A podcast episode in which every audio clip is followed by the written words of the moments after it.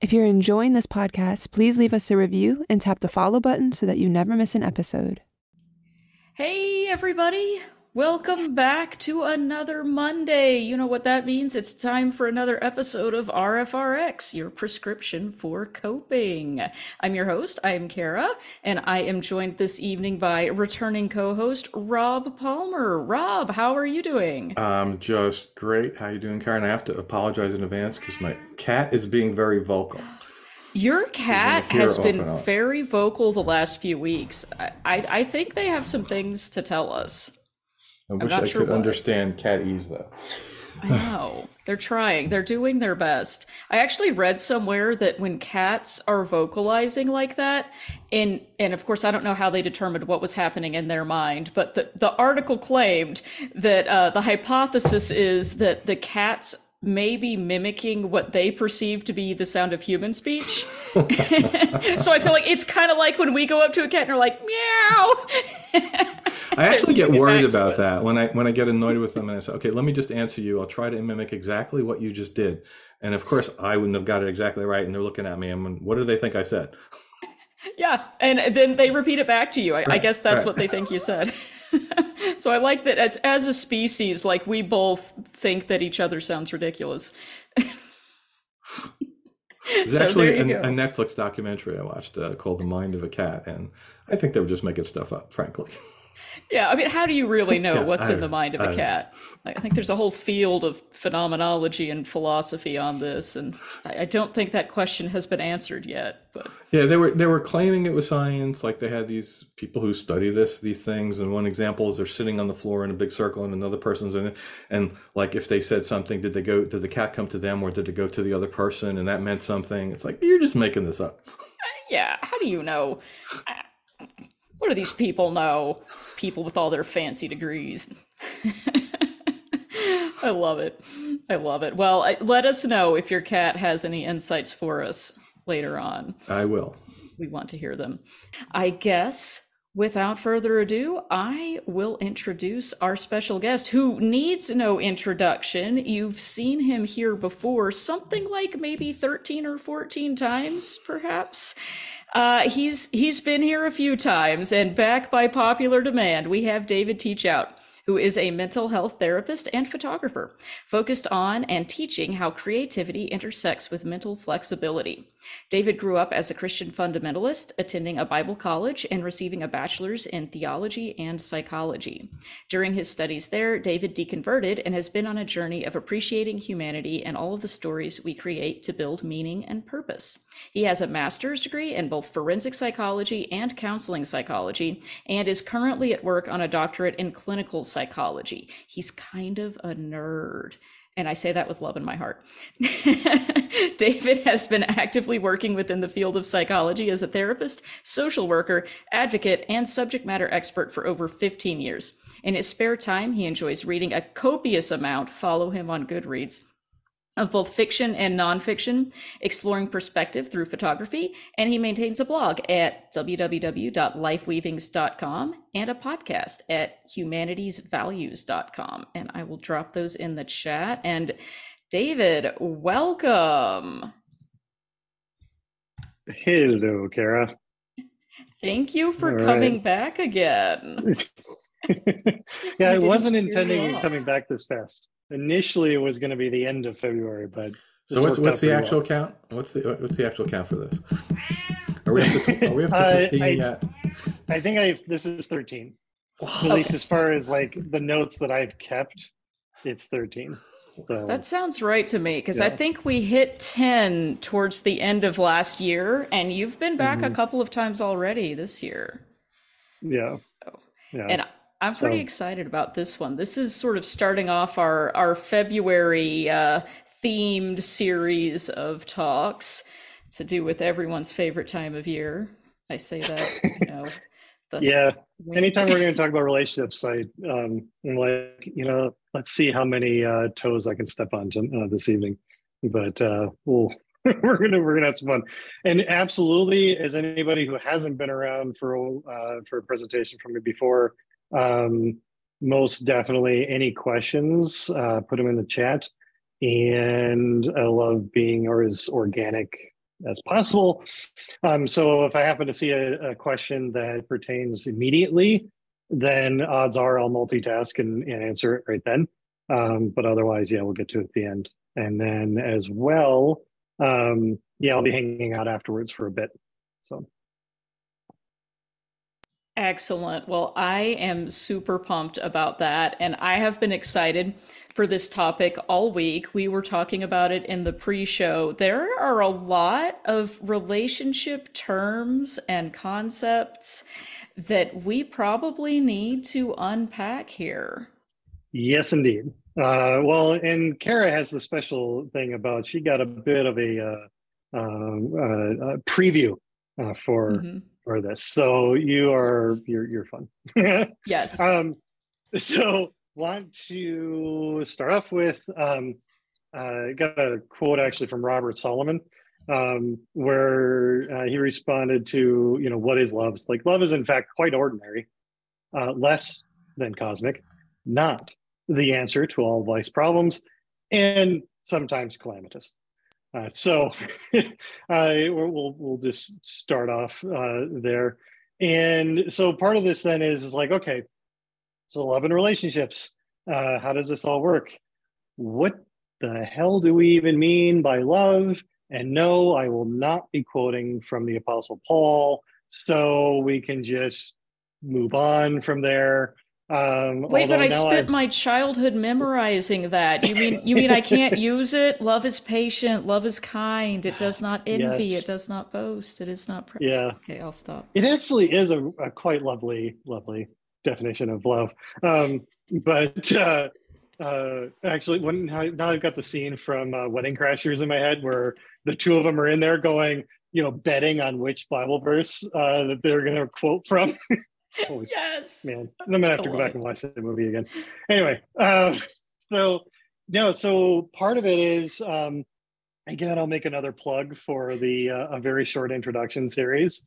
Uh, I had to laugh about ready your your there was a comment about ready your goodreads list um, because some people i think somebody mentioned the other couple weeks ago that uh, their partner uh, was like please don't go to david's presentation because every time you get done you have like another half dozen books to read so it's um that's true yeah, it, it, it is true so um, but I'll make another plug for the very short introduction series, um, all of which I have like on this top shelf here. Um, and there is one uh, called Love. Uh, it's by Ronald de Sousa uh, and super fun. Uh, really, it's yeah, fun going through. And he actually, uh, you know, has an interesting thing. One, he's noting that love is in fact not an emotion. We'll go into that a bit more here shortly. Um, but he thinks of rather than think of love as an emotion, uh, it is in fact a condition that shapes and governs thoughts, desires, emotions, and behaviors around the focal person who is the beloved. Now, I would add, and he himself would probably add just, you know, he was trying to be succinct, but I would add that it doesn't have to be a person and it certainly doesn't have to be singular. Uh, so, um, so we break love down here for the purposes of what I'm going through. Uh, we break down love is essentially a uh, uh, a, condition to use de Sousa's word, but it's also a, um, a kind of catch-all phrase. In many ways, I look at the term love in the same way that I refer or I look at the term God. Um, it's a bowl. It, I mean, it's just it's it's a basket that we put things into that in many ways um, helps us determine or identify relationships between how we see the world and our own internalized relationship with how we relate to our own uh, you know feeling states. So there's two components then of love which we'll go through here. And one is the object itself. Is it a person or persons? Uh, is it a place? Is it a thing? I mean because we can all talk about stuff. We hear it all the time like oh i love uh, you know some form of food. Um, you know, I love, you know, this, you know, going to this place. You know, I love, you know, this, um, you know, we are talking about earlier, uh, there's a, uh, you know, glass, uh, you know, a forest church kind of thing that was being referenced for a potential wedding. Congrats, by the way, again. And um, you know, that was just like, wow, this would be, you know, it's just almost like I love this plate. Like it's just, it's gorgeous. Oh, right, okay. And yet at the same time, we can also refer to it in the sense of I love family, I love an intimate partner, even love a friend. Um, and yet at the same token, we clearly mean slightly different things because we're not going around expressing uh, our love for our friend in the same way as we would our intimate partner or a family member. If you are, we have the secular therapy project. So, you know, it's figuring out like how all this, you know, how this works. And then, so that brings us to the second component here, which is intent. You know, it's which intent here on meaning, um, the emotional weight that is felt, uh, and preoccupation or level of focus with from the casual to uh, limerence, which totally came across this word. I'd heard it before. Um, it was actually originally coined as American psychologist Dorothy Tennov, uh, T E N N O V. Um, and um, basically, it was a word that kind of was looking at as the uh, um, something where you know there's a form of love where it's completely like flat out destructive burn everything down the whole world is is is you know my fire that i want to you know express. Um think like romeo and juliet with cocaine like it's just like to the upteenth degree it's absurd. Um and so it's just a yeah so from like casual to insanity here's what we can do as far as the intent and emotional weight to it.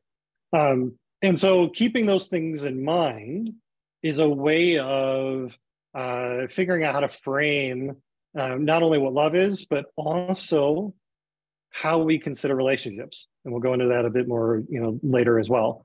Um, so a lot of what we're going to be going through essentially is figuring out like how do we get away from, to a bit, to a point, how do we get away from the very vague, uh, assumption based uh, communication and thinking that we often engage in that then lands you in a lot of trouble quite often um, and is often what i end up hearing about in you know uh, conversations from the casual to the therapeutic.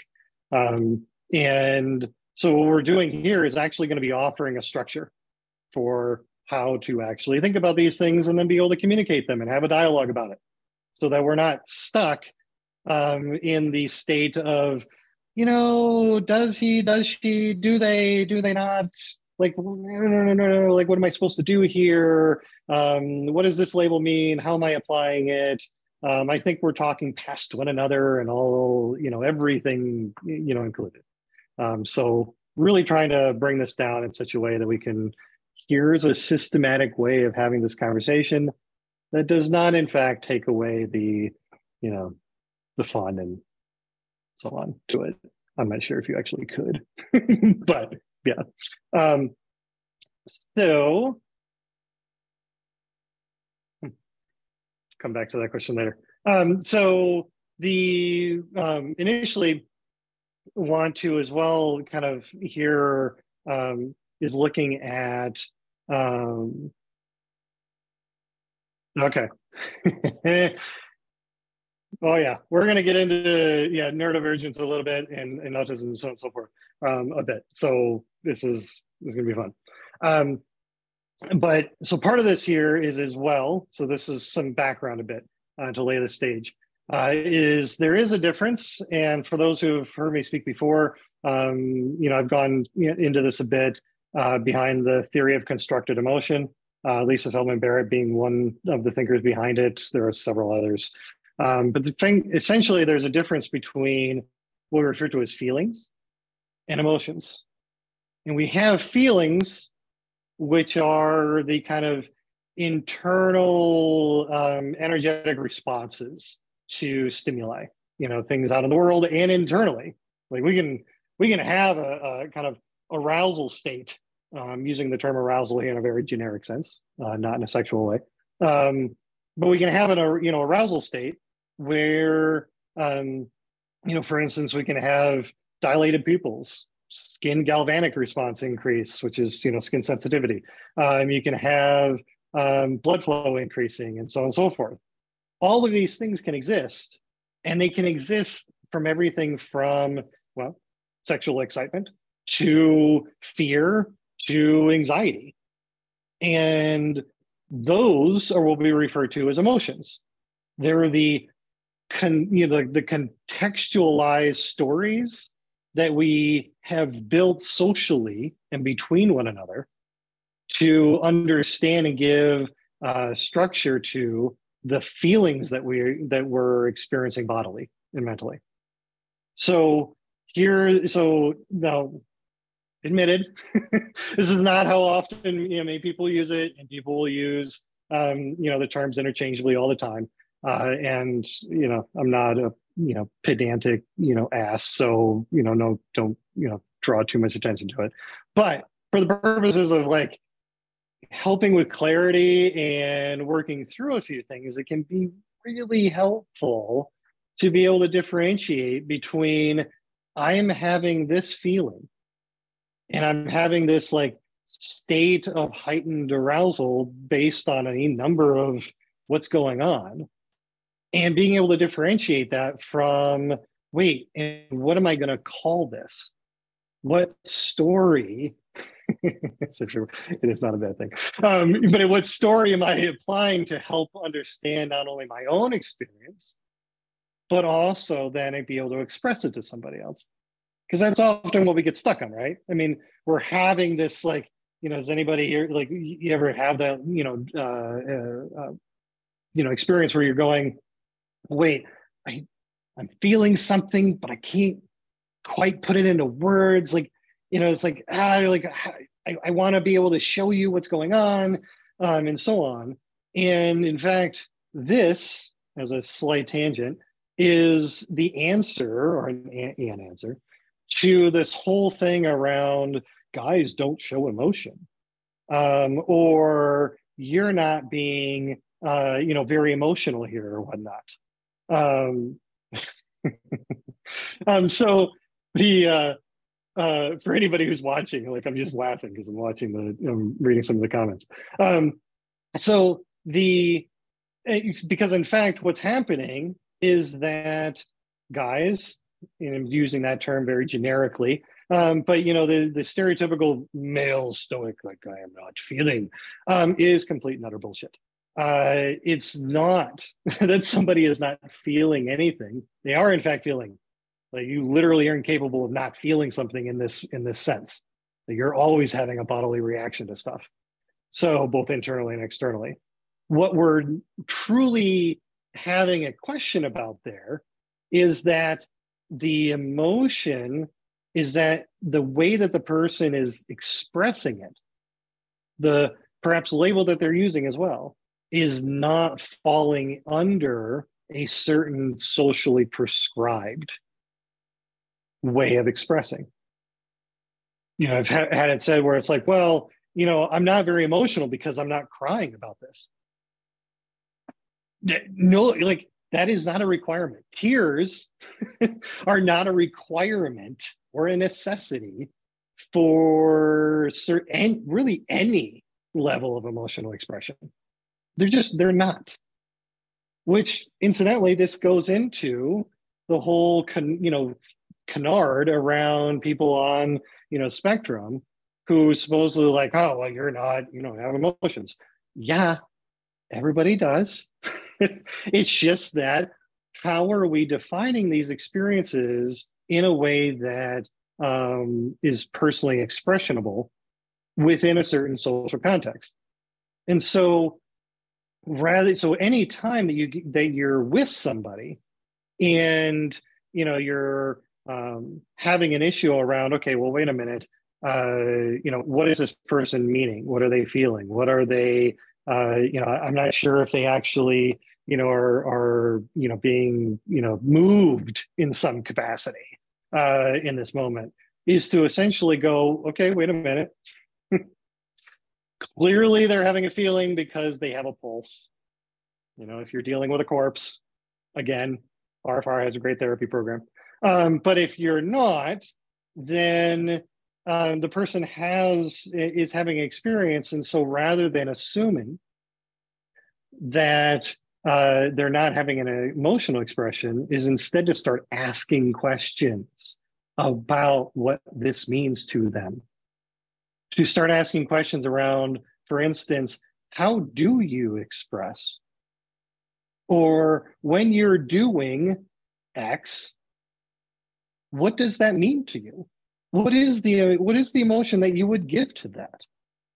What you know, how do you know what is it? You know, it's a common thing within couples of going, um, uh, and this is where the the whole love language thing, um, which is way too over, uh, way over, way too overdone. Um, okay, yeah, I want to hear your comments on that. Uh, don't get off topic, but I, I was yeah. going to ask you about that. If how much of that is overhyped? It's a hugely overhyped, um, but the it is a very nice initial structure for being able to categorize the behavioral part of emotional expression. But notice that it's just the behavioral part. It does and then it assumes often the story or perspective that the person is bringing. Further people get really caught up. You know it's the whole thing around personality quizzes and the whole myers-briggs which that one particularly drives me crazy because there's literally no science behind it. Um, but is that um, Shh, uh, people get caught up my and, wife teaches it. Shh. I know. Um, so it's, it's like that, IQ tests, totally valid, right? they're valid within the, the frame that they are talking about. People just use them ugh, in very unhelpful ways, um, and way outside what they're intended. Um, but uh, but yeah, I mean, it, it's it's people will then isolate like, wow, this is my love language, and therefore this is the only way that I can express myself or accept it. No, it's like one, even if it were even nominally true, um, it wouldn't be healthy to stick with it. Like the flexibility in responding to emotional experiences in new ways is is is a healthy practice to do. I was um, just talking with with uh, you know somebody the other day around um, you know the nature of not only this but also uh, creativity and empathy. And empathy which also is overly lauded but is that is empathy is expanded through an increased uh, imagination which itself is based on creativity and new experiences. So literally you want to expand your empathetic muscle so to speak. Go out and do different things. Like literally you know if like for instance you don't have any kids go find a children's theater production and sit in the back and watch as much as the kids watch the parents. Like really you know take a look at wait a minute these are people having a very different experience than i do huh, okay. It doesn't mean that you have to understand it, you know, 100%. One, it's not possible anyway. But two, it's not about fully, um, uh, you know, understanding it. It's about just giving your brain more data and more experiences to expand the capacity to connect with others, i.e., empathy. So it's around, um, so all of that coming back then to love languages and so on. If you have a predilection towards one, great. We all have like certain tendencies, like whatever, like here's what is easier for me. But actively, ex, you know, explore these other things. Like actively engage in different ways because that is what is going one of the many reasons one of the many things is is going to be helpful in any kind of maintenance of a relationship of any kind so that was a little bit more of a tangent. Um, but, um, we're so, here for the tangents. We're here for the tangents. and yes, the Adam ruins everything uh, episode on the Myers Briggs is fantastic. Um, so it's highly. For some reason, my wife will not watch it. I have no, yeah. I have a few therapists that would refuse to watch it. So, mm, yeah. Um, so now part of this gun goes like, okay, well, wait a minute. Why does all this matter? Like, why, like, why is this so bloody important to us? Why do we have movie after movie after rom com after show after, you know, eh, eh, like the the idea of love and romance and the um, and the connection of this kind, you know, this kind is so pervasive and so timeless. Why? Like, what's the big deal? So, oddly enough, um, came across um, a you know in in kind of reviewing for this and, and figuring out okay what's a new little spin uh, to to have fun with and um, was reading what we owe the future by william macaskill and uh, great book uh, by the way um, and the um, and so and he was talking about like okay how do we judge or assess the moral weight of a you know future state of affairs in the decision process that, that is going to bring it about? And if you make a drinking game out of every time i, I reference a book um, i will not pay for your medical bills uh, at the end of this. So just yeah not, but it'll be a really fun show. it will be a really fun show. yeah. But nobody will remember it afterwards. Hey, they're know, recorded. yeah, that's unfortunate. Yeah, it's yeah. okay. It'll be oh memorialized forever on the interwebs. Very dignified. yeah, yeah. David bingo cards. I'm. Somebody wants to create those. I will totally endorse them. So, um, if my endorsement means anything. So but anyway, so I come across he had this I this uh, uh, uh, triple way of of looking at, and he had this notion of significance, persistence, and contingency. And this could be an entire presentation on its own, but um, shorthand essentially um, is looking at and going, okay, so significance is what's the average value added by bringing about a certain state of affairs. In this context, a particular relationship form. Like if I create this, whatever it is, a friendship, uh, you know, a coworker, um, you know, connection that, um, you know, that I want to like, that I want to maybe develop more than, you know, just very, very casual. Um, you know, like what value am I adding to my life or the broader state of affairs by encouraging this. Um, persistence, you know, how long will this state of affairs last once it has been brought about? You know, so, you know, why is one of the biggest things around longevity. You know, we still even, you know, there it's it's not just a monogamous thing, it's a just long like things that last just have an automatic socially increased weight to it for good and ill um, and then of course contingency. Now here's this one is this one's really is a clincher thing. So contingency here has to do with if not for the action that I'm about to engage in, how would the world have been in, you know, how briefly would the world have been in this state?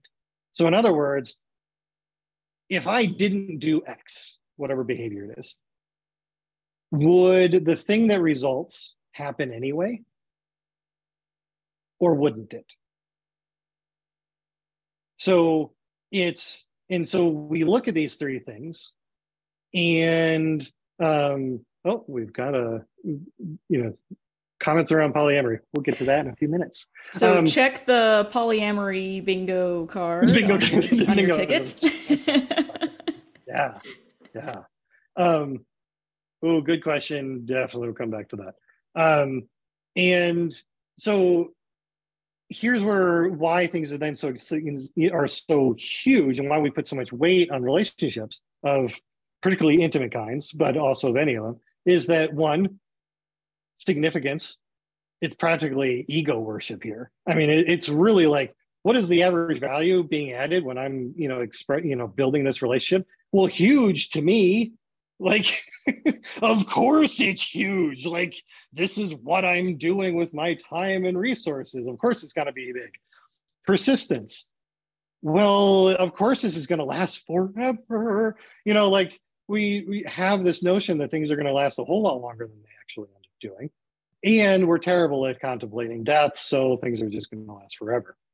And then lastly, again, back to um, this kind of egoistic, uh, you know, focus on being agents of our own, uh, you know, lives is, of course, if I didn't do this, if I didn't do whatever this is, then it is impossible for this to have ever existed otherwise. Of course, the problem with this is that one, it is all enormously, uh, you know, egoistic, but two, it removes from contemplation just how many things exist outside of our control that have brought the potential of our relationships into being. I mean, just you know, think about it, even the most you know the um, most casual of acquaintances that you might know, and start you know spreading out a little bit the awareness of what in what needed to happen for you to actually even encounter this person. I mean there are 8 billion people on this planet. 8 billion.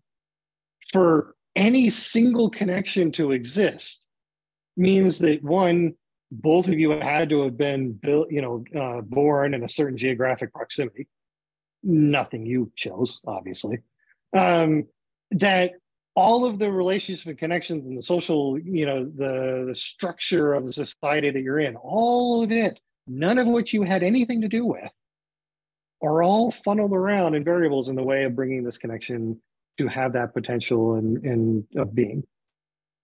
So, so looking at it this way, like we understand a little bit of why this is so important while at the same time also now understanding a bit more, I'm hopeful, why then it's so soulmates. Actually, I will answer that one here in about 30 seconds. Um, is uh, is why then we have so many problems associated with varying relationships is because we are one putting an excessive amount of weight onto them and two, we are doing so in a context that is fantasy. We do not have as much control over the lives and all of the things that bring us together as we think we do. And so when things happen, we then make it an outsized uh, response precisely because we're still operating under this absurd notion that we can we have a lot more control over what's happening in our lives than we actually do. And so being able to step back a little bit and go hmm, okay what else is involved here? is a really really really really good principle uh, to operate under. So and and this gets into you know the idea of uh, you know soulmates. I love you know I love fun, you know, concepts like this as much as the next person. Um, you know, the, it's a very romantic notion around, you know, love and so on. But no, I mean, if if we mean soulmate in the sense of a predetermined uh, singularity of of of meeting, um, really, no. Um, we can have and build any number of connections with any number of people that would be in the process of doing so equivalently powerful. We only think that this particular one is totally unique and couldn't be, you know, set up in any way even remotely close to this because we're in it. And it's really difficult to think outside of, if not frankly impossible to a certain degree to think outside of the particular relationships we're already in. Of course, this is unique to me. Well, yeah, I mean, it is, but that's not really saying anything. You know, is there is any other connection that you could have with somebody else also then unique? Yeah, guess what? Because it's with somebody else. It would therefore be unique in that sense. So, so there's an infinite number of soulmates, is what I'm hearing. Potential soulmates. Much. I mean, really, if you like to use the term, hey, all power to you.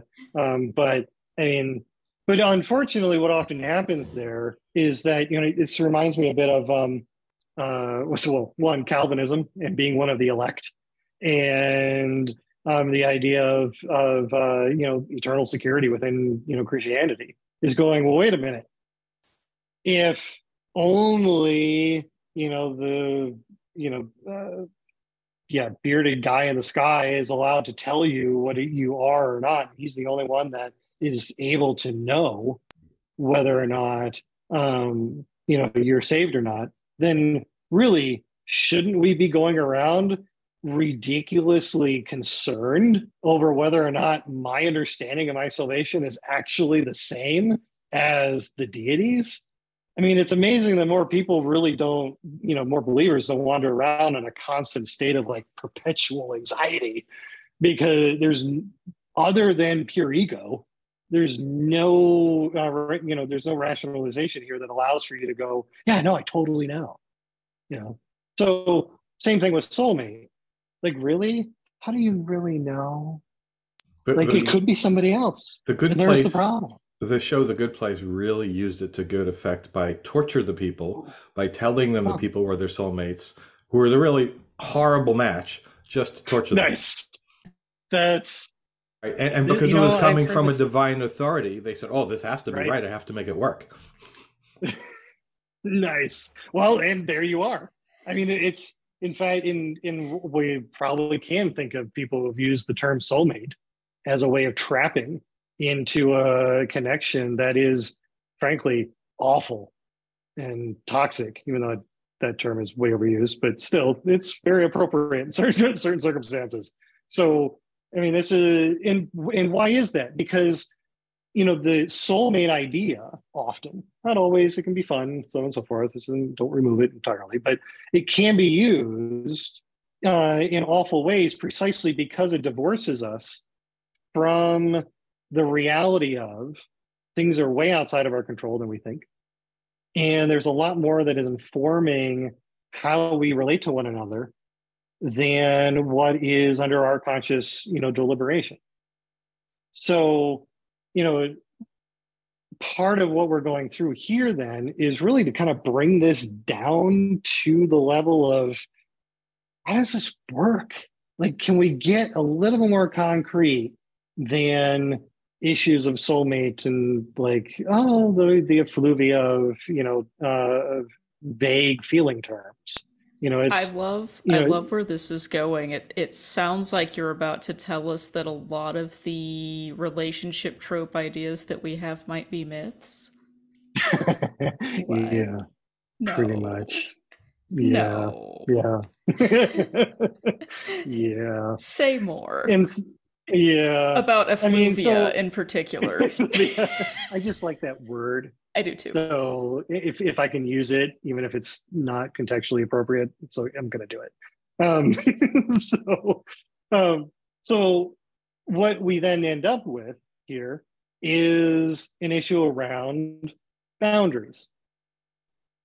Now I've ref- referenced boundaries a, a couple times in the past and didn't really like explore it a whole lot, but the way that we'll often use boundaries, particularly with clients and know, anybody really, is that Boundaries are the sum total of behavior we engage in and request that determines the structure of the relationship we're in.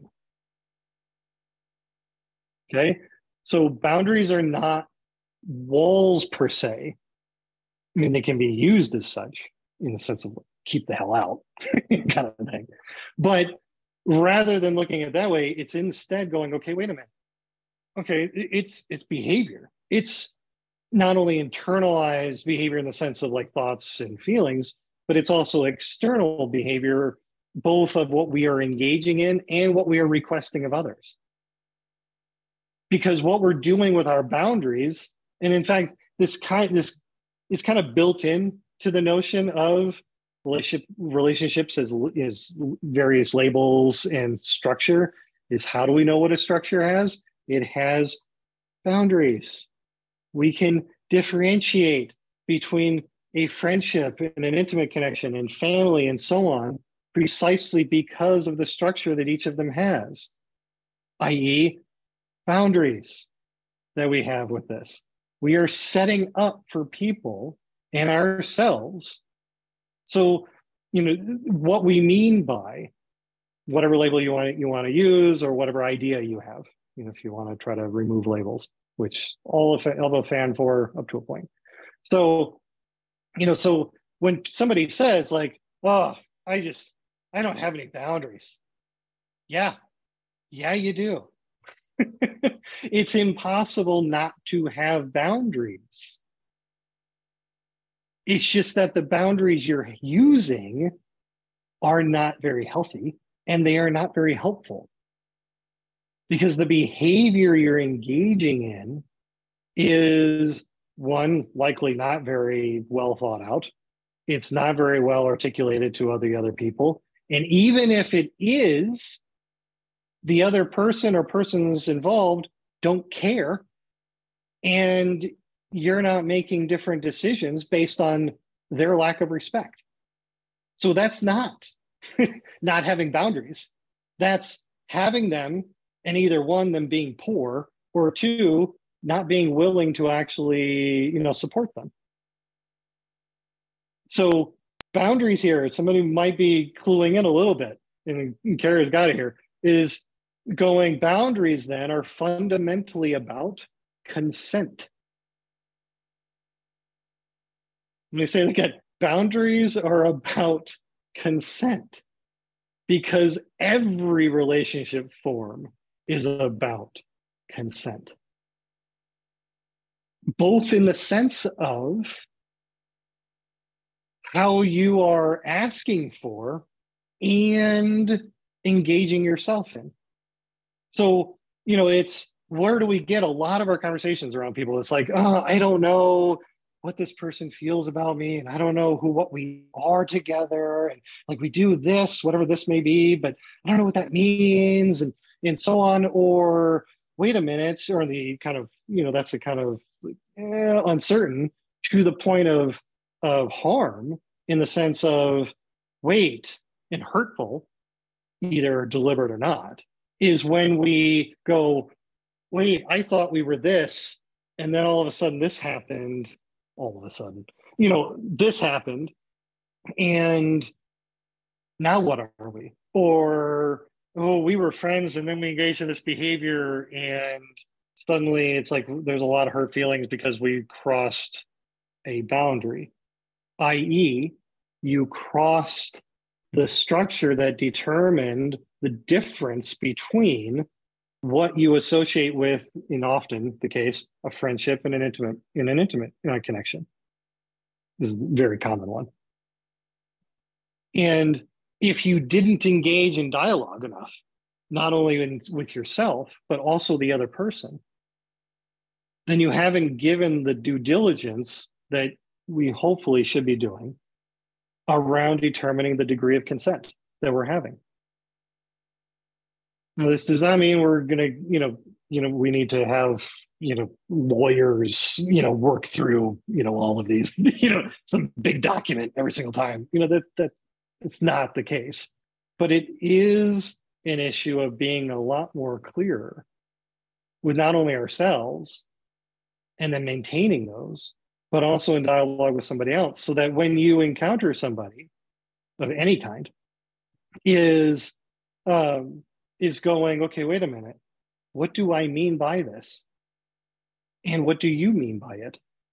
You know, when I, you know, if somebody were to, you know, this this goes into, um, you know, some people, um, the uh,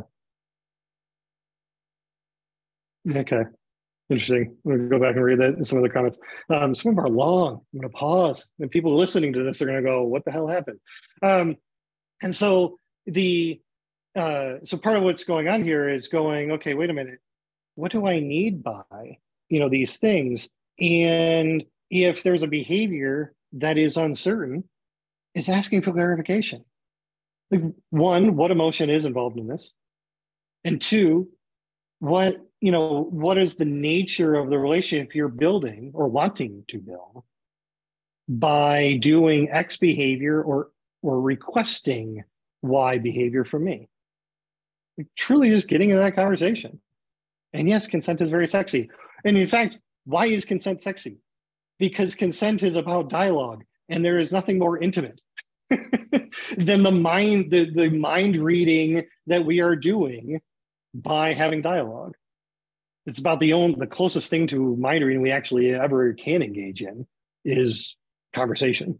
Like as we're we can't understand uh, what the other person's truly thinking ever. We have to just keep asking and having conversation.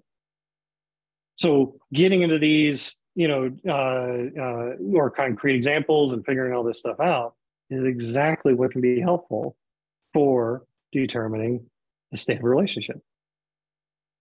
So the um, so for instance here, there are three questions uh, that I can share here in a bit. Um, is that you know three questions to ask around uh, behavior in a, in any kind of relationship. What are the behaviors that I expect? You know, so this is like the ideal category. Two, what are behaviors that I'm eh, uncomfortable with, but I'm okay with dealing with? And what am I what am I okay with? You know, it's the this is where we get into the whole thing of settling, uh, which is really unfortunately uh, you know gotten really bad press. Um, but you know, it's just like eh, I'm okay with this. I mean, it's okay. Wait, and you then, mean to say that there's not a perfect person out there who only does all the things you like and doesn't do anything that you have to work through? Well, I mean, uh, I, am taken and I'm not in a polyamorous relationship. Sorry. yeah. Oh yeah, man, everybody's out of luck. everybody's out. Everybody's out. Yeah. Yeah. so the um and then lastly, you know, what are the behaviors that I just simply don't want? Like just flat out. Like here are make or break. You know, it's like this is not gonna happen. So done. And those initial questions are um can be enormously helpful. Again, this is very initial, um, but in those questions are about then going, okay, um, here are some of the things I'm looking for. And they start the process of determining what are the boundaries, what are the behaviors that I'm looking for to determine the nature of the connection that I'm having with this person. Either specifically a, a specific person or just generally when thinking like, you know, well, I wanted an intimate partner. I don't even know. You know, for for for people who grew up in you know more cult like you know family backgrounds where you know you were um, not really one. You weren't supposed to ask any questions about what the relationship is about particularly intimacy. Uh or particularly intimacy of a sexual nature. Um but yeah purity culture really uh you know uh, messes this up because it basically tells you you're not allowed you're not supposed to in fact even even questioning this even contemplating it why don't you just go to these prescribed you know boundaries that we are going to tell you what is and it isn't appropriate? You know it's like the um and so for those who have grown up in that it can you know this can be one anxiety provoking let's just face it it's going to be you know big questioning um but it's also going to be hard at first because it's just not anything that we were ever raised to do. So, for instance, like, you know, I came out of a very fundamentalist background and then of my own volition, insofar as that word has any meaning, um, I went even more fundamentalist. it's like I joke around about it's like to the right of Attila the Hun. Like it was just ridiculous, like how far theologically I was is off conservative land. Um, and so, you know, the uh, and so coming out of it, there was a whole lot of questions I had around shit, how do I relate to people? Uh, what about sexuality? How does any of this work? And it was, in fact, getting involved in uh, polyamory uh, circles that really spearheaded a lot of the initial questions and having that space to be able to do so. Because whatever there might exist in a lot of, you know, so uh, the poly community that I was involved uh, with for a time uh, was the, you know, Seattle one uh, broadly. And it was, you know, whatever may say a lot, hey, everybody's got, you know, um, problems we're all dealing with. What they really were focused on, and this is from what I can gather generally true, is really getting clear on what the hell you want and being okay with asking questions and being okay with requesting you know things like you know, actually engaging in conversation uh, not just assumption begging like oh my god that's amazing we're not we're not just basing it on a whole bunch of you know hopefully we're on the same assumption page uh, kind of thing so it was a huge like revelation of wait a minute, there's an entire world of possibilities of how we relate to one another. And and of course, then there's you know uh, uh, relationship roles and how this works and so on and so forth. In fact, so I think I've shared this story before. I was um I did uh, um, uh, kind of rent a cop security. Um, yay for the polyester uniform and the tin badge. Oh yes, sexy as hell. Um, polyester pants are the way to go. Polyester pants are like man, those creases never leave. Like cut like just cut steel with those things. Yeah. You can, um, so, wash and dry them at your home and hang them back up, and they're still just as sharp as ever. they really are. They're amazing. so, but I was at a um, uh, I was at a, a one location, and my uh, supervisor was there and I was having a some conversation with somebody else. She and the supervisor happened to be in the room. And you know, he was just like adamant, like, no, there must be clear, distinct roles in a relationship. I was still just barely coming out of Christianity or a bit, like there's still a lot of holdups around stuff. And she just looked at me and she was like, no, there doesn't need to be. Me and my husband are and she gave this whole thing around how they're ebb and flow and like behaviors are not necessarily tied to a particular label all this stuff. And i'm just sitting there like like head exploded for a bit. So it's just some of these experiences like you look back and go that was a rather significant like wait there's a different way of looking at things out there? You don't say. Um so it was yeah, I, for, I for, largely forget her name, but man, one of these days, if I ever encounter her again, I'm going to thank her uh, for oh for starting the ball rolling. I have so many people like that in my life that if I ever run into them, it's going to be both embarrassing and I'm going to have to thank them so much and be like, listen, I know I acted like I knew everything and I knew nothing. Thank you for giving thank me you. the information. yeah. Oh, there are so oh. many cringeworthy. Ex- yes. Um, mm. Moving on. Um, yeah. Yep. so, Enough of that. Yes. So speaking of you know issues around the uh, and this is one of the poll questions. You know, monogamy, polyamory, uh, relationship anarchy. Yes, that's actually a real term. Um, and what all these things mean. And there are um, you know, a lot of books, of course, uh, can recommend for exploration. Um, I will say one caveat: um, just because I recommend a book does not mean I recommend or agree with every last jot and tittle uh, in it. so, um, just throwing that out there. Um, sometimes I recommend books that I don't even fully agree with, precisely because I don't, because it's really good to wrestle with and really kind of figure out, like, wait a minute what is it that I do think when confronted with a really well articulated contrary point, not the stupid, the well articulated ones. like this is like this is the whole iron sharpening iron thing. Like, what is it that you actually think? Let's encounter ideas where you actually maybe even come across go, oh, I almost want to agree with this, but I don't, and now I'm uncomfortable. So how am I going to deal with it? Like that feeling, that experience, it's awesome. It's good for you. Um, so in looking at uh, you know uh, you know these various things, there are actually here uh, four criteria that uh, kind of you know came up with and going, okay, how does this work? Um, totally got probably inspired by uh, a couple weeks ago when looking at the seven dimensions of religious experience. Um, so now just kind of you know realizing that a bit. But one is the emotional intent. So when looking at any kind of relationship, whether or not it's a monogamous one, a polyamorous one, like how do we how do we define these things, these these broad labels that we're applying? Emotional intent. Like what is the degree of focus, of preoccupation? And and as well, the narrative structure that accompanies these emotional labels.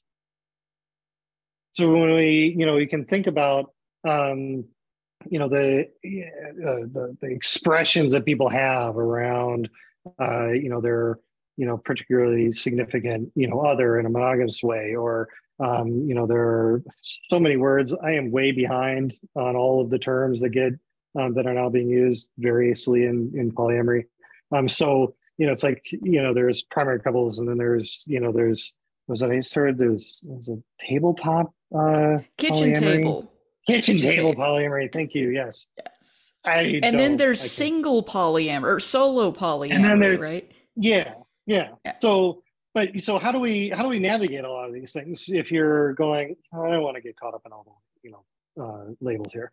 It's like, well, one, we begin with the emotional intent. You know, it's like what what is the degree to which you are focusing or preoccupied with this particular person or persons, you know, with this. Two, social integration. You know, so how does this relationship form, whatever it may be, integrate within my social life and is informed by the social cultural context you're in? You know, this is where we get into a lot of the like heteronormativity stuff. We get a lot of the, you know, it's like, you know, monocultures and so on and so forth, is that there's so much pressure to look at, uh, you know, things that are through a very narrow lens. Okay, well, how is that informing how I conduct myself? You know, what what what is what is this influencing me in in, in these in various ways?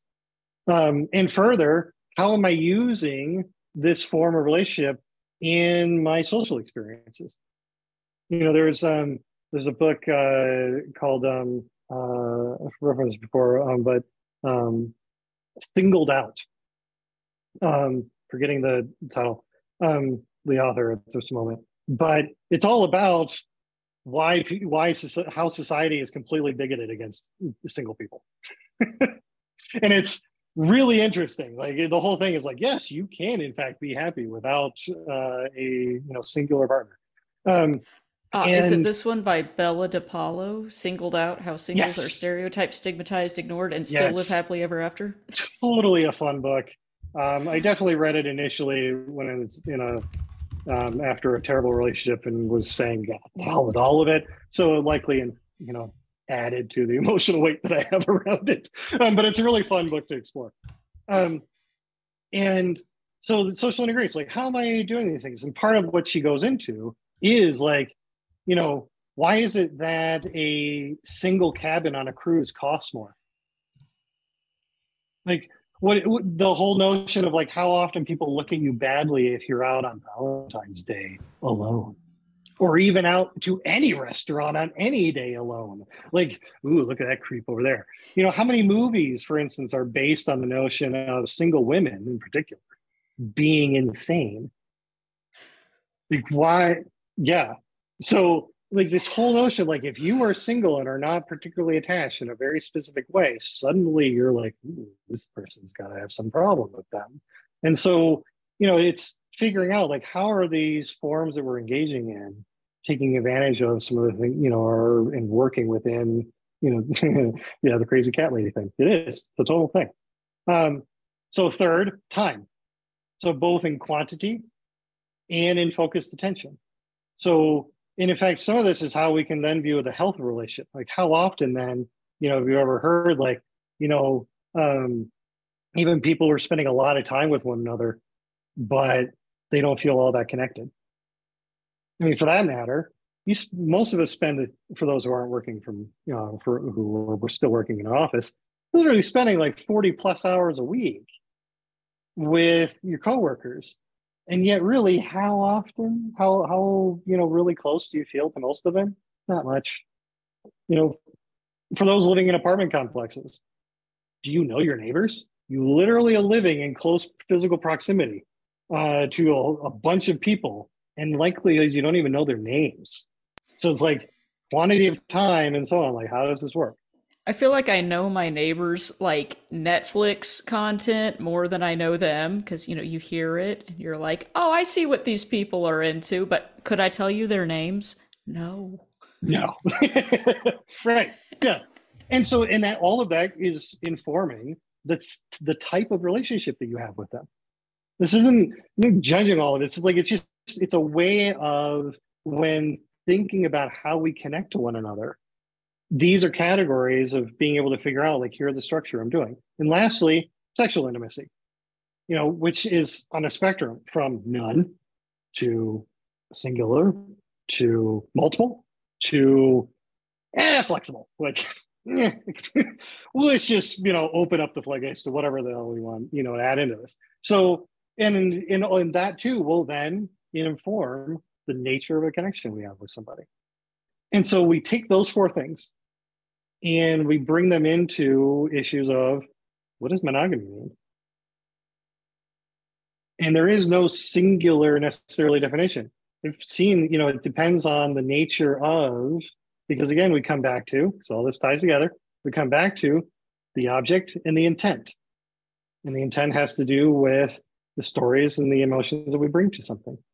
So monogamy, I've you know seen couples. It's like, oh yeah, no, we're monogamous together well, what does that actually mean in practice? You know, are you, you know, is the focus on economic? It's focus on emotional? You know, we get into this, people who are like, well, you can have an emotional affair. Not everybody thinks that. And yet they're also monogamous. So where do how do where does that work? Oh, well, this is how they're relating to to certain aspects of their experience. Um, and or physical. In you know, it's usually for monogamous, it's some form of that in an isolated connected connection way. So, but that's where you get into conversations with people. It's like I've literally, uh, Dan Savage has, has referenced this multiple times in the past, where it's like, you know, it's um, uh, you can be monogamous, or as he has put it, I think it was Savage who did it, uh, monogamish, um, in the sense that you know you're you know swingers um, will sometimes uh, you know can can be not defining it entirely, but can be seen in this perspective a bit in the sense that by and large, like ninety percent of their life is monogamous in a very in a certain sense, but and they go to parties and you know have sex with other people, like still monogamous, maybe ish, but it's still you know there. Why? Because they're largely in a uh, isolated connection where it comes to say probably in that sense economic emotional. These just aren't necessarily in the physical. Then you have polyamory for instance. So again looking through you know these four categories of how do we look at these things? You know generally speaking you know polyamory just means multiple loves uh, which frankly i've always had a problem with this definition um, because well, in that sense, everybody's polyamorous. Like, really, literally everybody on the face of the planet is capable of loving multiple people in, in different ways. Like, that's literally the definition of living. so, always, it's always been a bit of a pet peeve of mine around it. Um, so, uh, when it comes to polyamory, generally speaking, and I've totally upset people before with this, whatever, um, is that for polyamory to be unique in a way is that it must include the potential or actual sexual component. Doesn't mean it has to actively be engaging, but there is a potential. Like there is this, like somebody just mentioned, romantic. Like there's some, you know, physicality here involved that is typically more than what you would do just with a casual friend and so on.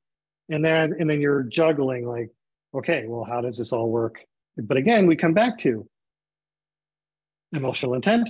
Not everybody in a polycule, you know, or a group who's involved with one another is going to be experienced or have the same weight as everybody else. You couldn't.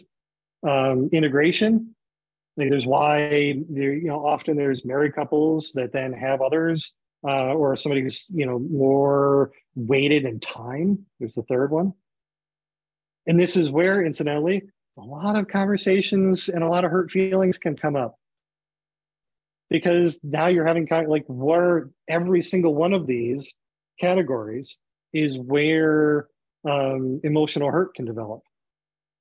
You don't feel as well for as much for me as I do for you. No, emotional intent. Uh, I don't appreciate how it is that uh, when we're out in public, that um, you know you show affection in this way with this person, but not with me, or vice versa. Social integration.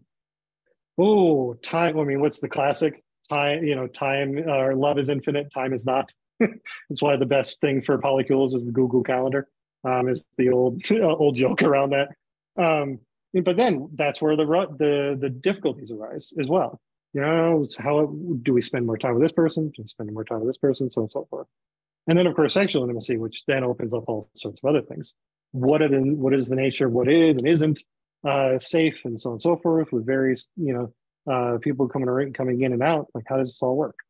So you have these categories as a way of not only defining what you mean by some of these relationship labels you have, but as well, then they are ways of isolating where difficulties will pop up in one or more of these. And question, Kara? Yes. Okay. So remind me again because i'm actually trying to take notes here what are these can you name the areas again where the questions might come up mm-hmm. actually i'll go ahead and share them this is why i have notes because then i can copy and paste yes yes I'm, I'm being a super note over here and actually taking notes as you're speaking so i'm about to copy yeah. and paste that there we go um, and so and lastly here i mean there's a whole bunch of other ones but we also have so relationship anarchy. It's been a while actually since I'd encountered this phrase or term. Um, it was supposedly originally coined by uh, Andy Nordgren, um, and I believe there is a, a link uh, that I gave you, uh, Kara. Um, but uh, it's from uh, let's see here, yeah, uh, the anarchistlibrary.org.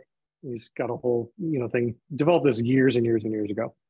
Um, so I joked a little bit earlier around when we first mentioned relationship anarchy at the very beginning of the intro.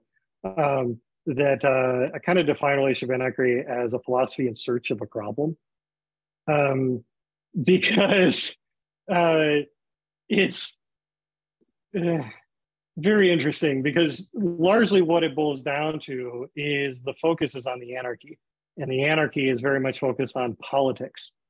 So what it is is kind of like actively utilizing a relationship form to give the middle finger to perceived, uh, you know, heteronormative and other kinds of um, perceived like norms that exist in, in society. And so, you know, um, developed these principles around it to define it as here we are going, look, um, you know, every relationship is unique. Uh, love and respect instead of entitlement. Uh, you know, find your core set of relationship values and so on. Highly recommend actually reading the the principles there um, in the in the link. Um, but uh, see here. There we go. Um, because it's interesting. Now, what's interesting about it is that um, it's called life. Like this whole notion that, for instance, like relationship anarchy questions the idea that love is a limited resource that can only be real if restricted to a couple. There is not a single person on the fate of this world that actually thinks that. Like, nobody actually thinks that. They just don't. You know, they, you know, love because they will literally use the term love and, and mean it in various ways and, and depending on friends and family and, and an intimate partner. So nobody thinks that love is a limited resource. They might think it's limited in the sense of a particular relationship form, But then again, if we come back to resources and those four categories, everybody thinks that. Like nobody, no, nobody's living life here going like, you know, it's totally infinite every single time. Like, no, it's not. Nobody's actually doing this. So it's, but what ends up happening, and this is where, and this is what, this is why I brought it up here, is despite the fact that I think it's really not great uh, or adding anything, is that often what's happening is is that the initial idea has to do with I am against rules, I'm against regulations, I'm against structure. And so in practice, what often it ends up doing, and I encounter this with clients increasingly so, is that what it really means in practice is I get to do whatever the hell I want, treat you any way I want, and I don't have to be held to any kind of standard because standards mean rules and and, and so on. Like this often what ends up happening. In fact, Nordgren himself couldn't even, you know, keep to the idea of there's no rules and regulations because he literally, you know, stated that's what this is and then provided eight principles to define it. I mean, it's just this whole notion that we're going to, you know, exist in some kind of utopia of non-labeled, non-ruled, non-structure existence is not just a fantasy, it's an truly, um, in my perhaps not so humble opinion, awful and malignant idea. We are always going to have structure. Our brains cannot do otherwise. The question is not whether or not you have it or not, because you do. It is what are they? And how well do you have a conversation about them with other people? Do you hold people to standards that you have not articulated? Are you holding yourself to a standard that you have not fully articulated? That's where we get in trouble. The solution is not to attempt to get rid of all bound, you know, bid all boundaries of structure that's just simply going to result in a lot of hurt. And the more you try to focus on it, the more problematic things are going to be. Because when you try to live that way and then reality goes, no, you can't, um, then you end up having a lot of problems. I love how that just came full circle. Like that actually to me like illustrated completely what you were talking about earlier with boundaries equating with consent because mm-hmm. you just showed in the absence of any kind of boundaries how it you're not in a consensual relationship. You're saying i can mm-hmm. do whatever i want. Yeah. It all made sense. Mind blown. Carry on. I may have put this in a particular order. So um, in the last minute or so here before we get to questions because there's so many of them um, is uh, you know so all of this can be you know is trying to distill it down to like three kind of relationship principles here of how how do we get through and do things as healthily as possible? Does not mean we're never going to make mistakes. Dear lord uh, that is not the case. Um, it, instead it's here just guiding structures to be able to go how do i think about these things? And one reflect actively engage with your boundaries. Do not, you know, work a whole lot less on assuming them and work a whole lot more on, uh, you know, act- actively engaging with them. Not just assuming like, oh, the boundary I've had for the last 10 years must be okay, right? Maybe. Maybe not. I mean, this is where even you know, so-called, you know, very socially prescribed things like marriages go through cycles and they go through ebb and flow of connections and so on. And yeah, boundaries change. Exactly. And that is not a problem. The problem is when we either one, don't think they do, because they are, or two, are not actively engaging with them enough to recognize that they are changing and then owning it. So one of the biggest issues that I have with a lot of couples is, is clients is when is coming and going, well, you know, uh, we used to be this and now this is happening. We've been together for 10 years. Of course it's going to change. Like you didn't even need to add kids to the equation. You know, things are just going to shift every single time you have a new job or do you move someplace. Any like any of it is going to shift. And by more actively engaging with what it means to be connected, what are the boundaries that define who what we have together? You're yeah, things are gonna hit you right upside the head and not in a nice way. So two, check in on the resources being put to maintaining a particular relationship. How much time? How much emotional weight? How much, you know, preoccupation? Like, what are you doing with this? And whatever this is, pick a pick a connection. Like, what am I doing with this? And lastly, hold your thoughts, judgments, emotions lightly. Humanity is a whole lot bigger than any particular attempt at defining any singular experience. Hold them lightly. This is not, this is, this is that, you know, you can go back and li- listen to another presentation I gave on the psychology of fundamentalism. but, you know, because it's not just, it's not just a religious thing. It's a proclivity that we all have to not wanting to challenge what we think is just so. And that has to do as well here with how we view the world and ourselves and everything in it. So holding things lightly to be able to go, you know, uh, I can I, I can change things. I can one, I'm likely wrong to some capacity because we all are. Uh, if only by wrong we mean ignorant, uh, or simply not holding, you know, enough information together. Like we just are all the time. That's okay. It's where it's why lightly and being flexible is so important because then we can you know, jive with what are we going to do and the people that we're with because that's why we put so much weight to this because who we believe ourselves to be how we show up. It's all through the relationships that we have in whatever kind they may be. And so we can have fun with it. And we can also do so in as healthy way, way as possible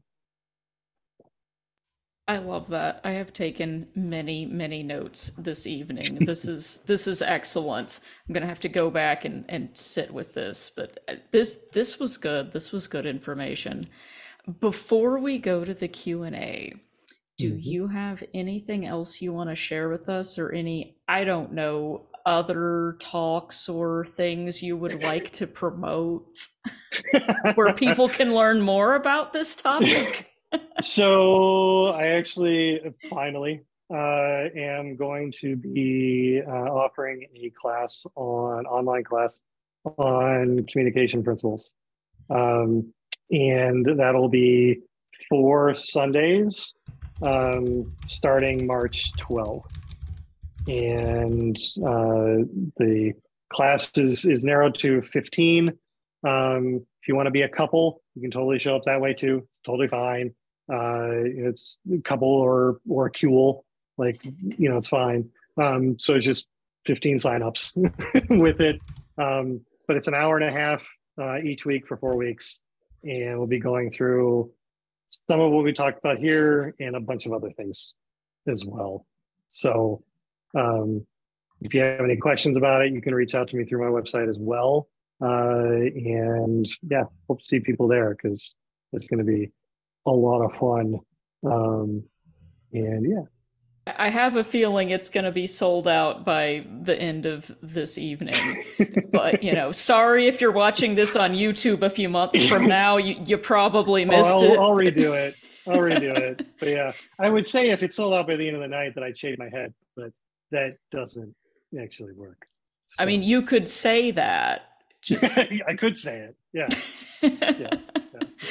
that is excellent. Well, uh, well, I am excited. If it's not sold out by the time we're done here tonight, I'm probably going to be signing up for that class. So y- you might see me there, unless y'all all beat me to it. So you know, leave me a space. That would be fun. Outstanding. Well, this this has been awesome. This is really good, and this is just the beginning of our uh, our February series on talking about love and relationships, and I think this is a fantastic way to kick it off and be thinking about them in a more realistic and productive, constructive, mutually enthusiastically consenting kind of way. so thank you for kicking nice. us off. This has been wonderful. You're it's always welcome. great thank having you. you. Yeah. Thank you. Yeah. Okay, well, we have a whole big bunch of questions, and uh, I know. We'll, yeah. we'll get through as many as we can. so, David, you, do you have access to this document? Did you see all the ones that were collected? Uh, no. Oh, okay. I, you just from the chat, you're saying you, you noticed. Okay. Yeah, I, I don't, I don't think I've seen this many collected from a talk. Yeah, this is a lot is a lot. So we're we're gonna go through a few of them, and then we'll have to move to the hangout. And and if we don't get to your question, I'm sorry. Ask it in the hangout, and we'll stay as long as we can. Um, but okay, I guess we could just kind of start at the beginning. Um, well, let me ask it since I asked the question. That was gonna be my suggestion. Thank you. Go ahead. So. David, why is the heart associated with love when clearly it has nothing to do with it? From an engineering perspective, I cannot stand it. And I have actually yeah. met people who argue with me. Of course, it does. Why would they say that if it didn't? well, you know what, what's uh, what's honestly actually a little funny about it is that um, the while the heart isn't the uh, there is an entire almost other nervous system cluster in the gut, and so uh, in many ways it would be better to say that uh, mm. love and so on is about your intestines um, but it just doesn't have that ring to it. No, no. Um, it's, in, it's, in, your bowels. Yeah, no. Yeah, I mean, try having a piece of jewelry hanging from your with like you know eight feet of intestine. I like it. Just it's kind of um, so, um, no, there's a there's a whole history behind um, why the heart, and I cannot I, I, I, could try to remember part of it, but I'd likely be making stuff up and conflating stuff, so I don't want to go there. Does it maybe um, have to do with like you know you can feel from your chest your heart beating and you you can't feel the brain do anything? I mean, yeah, you can't and feel your heart, yeah. and your heart Thankfully, rate goes up at certain times. Maybe I mean maybe. Yeah, yeah. Well, and this is where we get back into um, feeling and emotional states we have what are the feeling states that are often associated with automatically with particular socially prescribed or you know emotional states? Well like you said yeah you know heart rate increasing uh, when we're around that special someone. Um, and you know it's just like all of these things like you know heartbreak you know it's, it's so easy to associate it with because it's the one time that we're really you know having a visceral you know uh, uh, phys- physically felt experience around it. So you know this is one of those um, where totally another presentation but you know it's the whole idea of um, uh, uh, conceptual metaphor theory and the notion that much of how we define the world in our in our terms is based on at core uh, our physiology. You know even at at the level of well what is up? Well what's above us you know the face of something where it's a projection of well i have a face. It must be the front of something. Even though a freaking rock doesn't have a face there's no front to a rock. But what do we refer but we can use the term describe the face of a rock. But what do we mean by that? Well the thing that's actually you know we're actually looking at.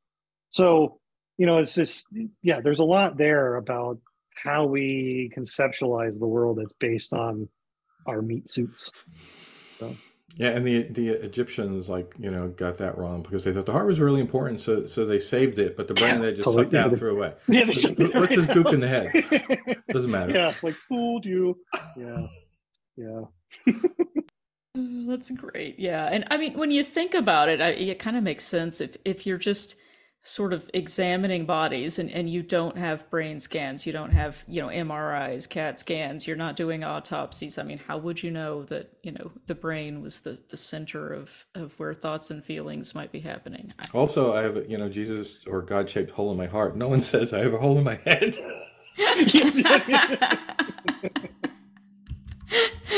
Yep. Oh my goodness, uh, David, I'm laughing at your xenomorph comment. It's, yes the horror. Jesus is the original xenomorph bursting from your heart. This is Yeah. Yeah, Yeah, giant dick bursting out of your heart. Great. Alien, alien, movie reference for people who don't get that. Yes, thank you. Mm, yeah. Moving on to the next question. If you don't get that, I'm sorry. You are now required to stick around for the hangout where we discuss sci-fi for about half we'll of the time. Yes. it's coming. yeah. Okay, but before that, we have a few more questions. Okay, um, this one's interesting.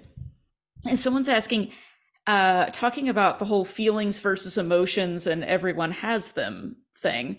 Um, how do you explain to someone who experiences and expresses feelings more intensely, but has a hard time being convinced that you're experiencing similar emotions as them, but you mm. might express them at a different intensity level?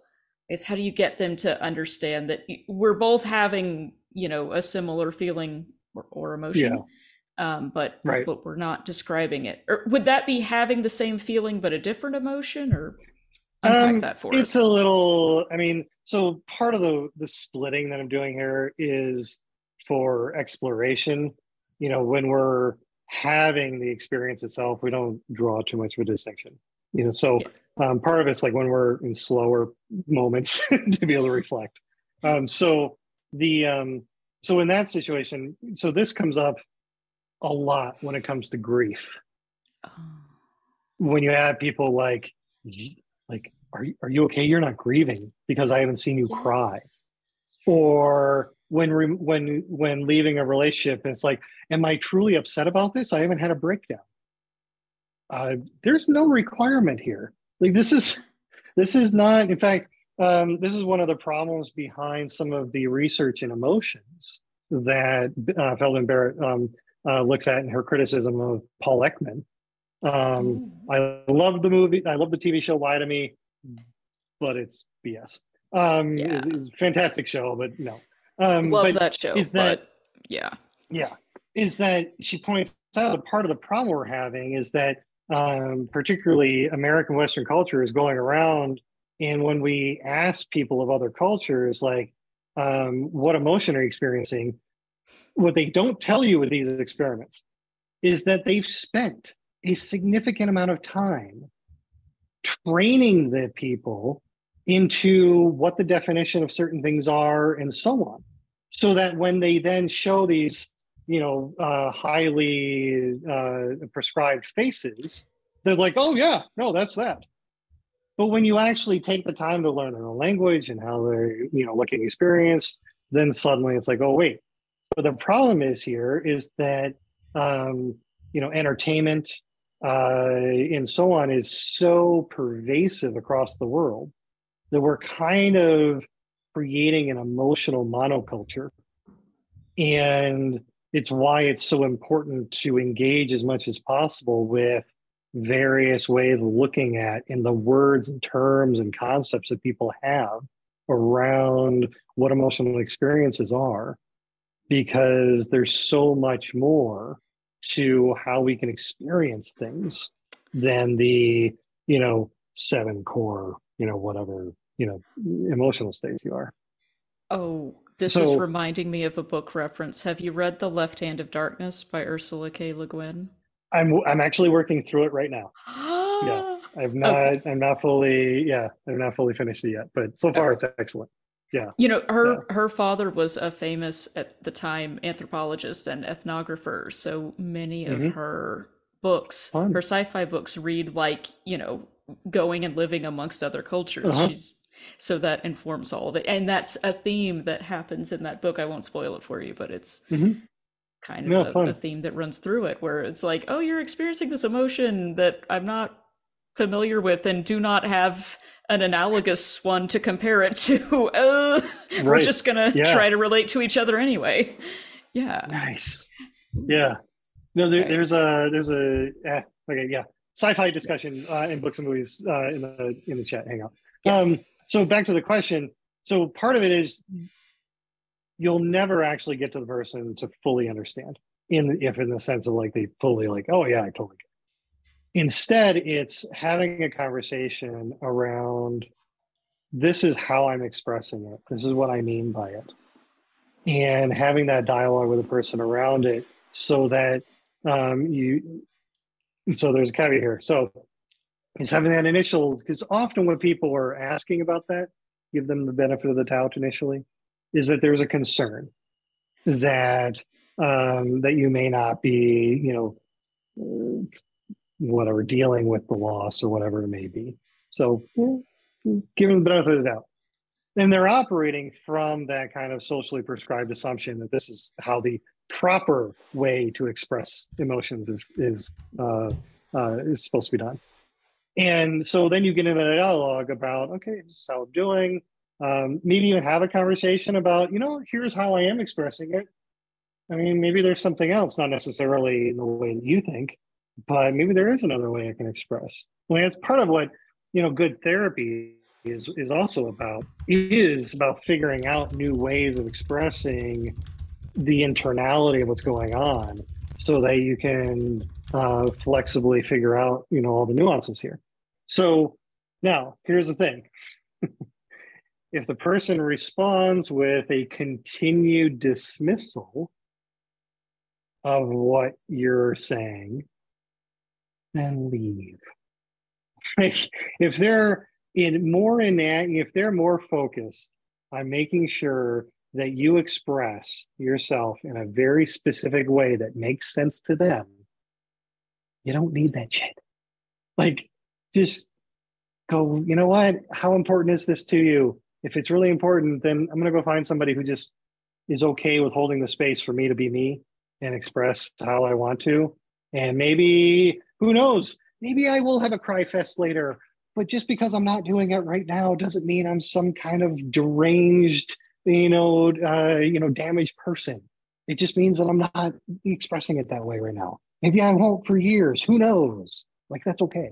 So yeah. I am really glad that you said that. I literally had that exact conversation when I was going through a divorce many years ago, and that was something that a family member said to me. They were like, "You're mm-hmm. not grieving. There's something wrong with you. Why are you not crying yeah. right now?" And I was yeah. like, uh, "You're really putting I, me on the spot." yeah, the dismissal there is really obnoxious. Like you're not actually grieving. Oh, the hell, I'm not. Like, yeah, you're not in my head. Really? Just because I don't? Yeah. Like, you don't tell me what I'm thinking, feeling right now. Like, come yeah. on. So it's yeah, no, no. Yeah. Thank you. I'm. I feel validated. Okay, we probably have time for one more question. Okay, Rob, so are you I had, ready? I had to go through all the ones that are left, and I picked one that I I don't think. I think I know the answer to this, but I really want to hear what David says. Can there ever be a healthy relationship if obsession over a person is involved with that relationship? uh, all of a sudden, I'm thinking of Taylor Swift fans. Um, so, or, or or anyone Taylor Swift has dated, and then I like right. Or yeah, um, wow, yeah. Actually, there was an interesting interview with her. Um, yes, I actually am a Taylor Swift fan to a degree. Uh, I actually like her music. Um, but but there was an interesting uh, uh, interview with her because she's actually been in a in a relationship for like five six years, no. and they deliberately kept it secret for so long because of the excessive focus that people bring to whoever it is that she has been dating. Well, it can be said that she may have contributed to a bit of that herself, but mm, it's still it's still hor- horrifically like ridiculous the the obsession that people have over you know what their you know celebrities are, are doing.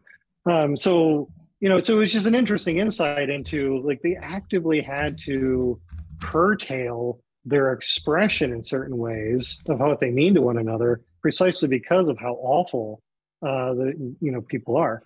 So when it comes to obsession, can you can you have a healthy with uh, a person? Yeah, no. Sorry. I thought you were to say that. I'm trying to like. I'm trying to like. Can I think of a of a, a variation here that could maybe make this work? No, because if we're gonna have words mean anything, if if it's truly obsession, I mean, it's really like to the point. I guess point we have of, to define you know, that word. Yeah. Yeah. So say, you know, let's go back to the four categories that I had before. So obsession would mean like, um, you know, the emotional intent and time, you know, two categories where the person is like to the point of harm or damage to one of our areas of their life that the preoccupation is such that it's resulting in that and then they're spending so much time in focusing on this person that is getting in the way of you know you know certain elements of their life then no you can't have a healthy connection with that. You, you just can't. Like it's the definition of unhealthy here is what's going on. So you're, you're not going to be able to do it. Um, and don't even go down the path of i could make this person change. No you can't. Um, just just don't. So yeah awesome. Again with the boundaries and the structure and the consent yeah, yeah. Mm-hmm. i love that. Okay let's wrap up there. Recovering from religion is a nonprofit organization whose mission it is to provide hope healing and support to those struggling with issues of doubt and non-belief. Hope, Healing, and Support is waiting for you on our website, recoveringfromreligion.org. There, you can speak or chat with a trained agent who will work with you through your struggles and doubts or to help find resources that may work for you. You can also find local Recovering from Religion support groups in your area for the long term recovery work. Resources specifically curated for those struggling with doubts, disbelief, and trauma can also be found on the RFR website. To connect with a secular therapist in your area, go to seculartherapy.org and create an account. If you'd like to support the work that RFR does, you can donate or sign up as a volunteer on the Recovering from Religion website. It's also a big help subscribing to the RFR YouTube channel, our blog, or following us on Facebook, Twitter, and Instagram. Questions, comments, and suggestions can be emailed to us at rfrx at recoveringfromreligion.org. Thanks for tuning in, and we hope you'll be with us next time on the Recovering from Religion podcast.